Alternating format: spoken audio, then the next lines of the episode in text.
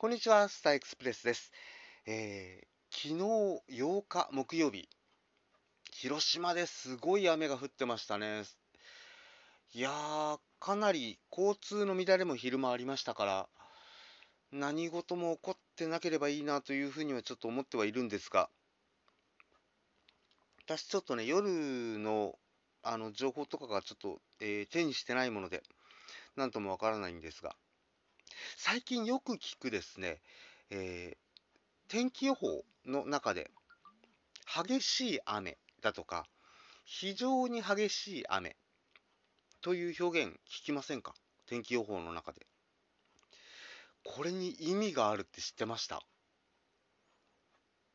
私はですね、知らなくて。で、ツイートでね、とある方に、ツイートだったかな？あれなんだったかな？ラジオだったかな？ちょっと忘れちゃったんですけども、聞いてて、へえ、そうなんだと思ってですね、気象庁のホームページを見てみました。えで、その気象庁のホームページを見てみるとですね、激しい雨というのは30ミリ、1時間に30ミリ以上。非常に激しい雨というのは1時間に50ミリ以上の雨になるんですよね。で、それより多い80ミリとか、もう本当に災害が起きるような雨ってあるじゃないですか。そういった80ミリ以上の雨になると、猛烈な雨というね、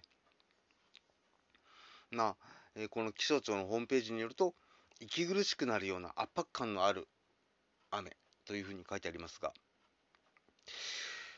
あれ一回、いつぐらいだったかな？えー、もうかなり前ですね。かなり前だったんですが、えっと、山口県豊富に土砂災害が起きたときに、ちょうどあの辺りを走って、車で走ってたんですよね。なら、まあ、何か、えー、なんだろう、えー、防災無線が鳴ってるんですけども、近くの防災無線のスピーカーが複数あるもので、ワンワンワンワ言って、あと雨の音がズワーっていうので、何を言ってるか全くわからなかったっていうのが本当に記憶にありますね。なので、ぜひですね、本当にそのあたり、あの、身近な情報収集の手段というのを、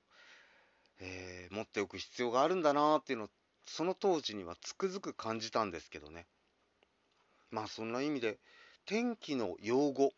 ていうのをねちょっとだけ、えー、知っておく必要っていうのはねこれからまだまだ強い雨の降る日々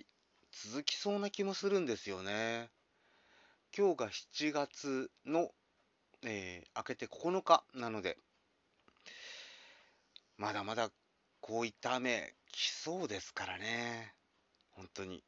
気をつけていきたいなというふうにも思っております。ちなみにですね、まあ、ついでになんですけども、気象庁のホームページによると、1時間に10ミリから20ミリ未満の雨はやや弱い雨、20ミリから30ミリ未満の間の雨は強い雨というふうに言うそうですよ。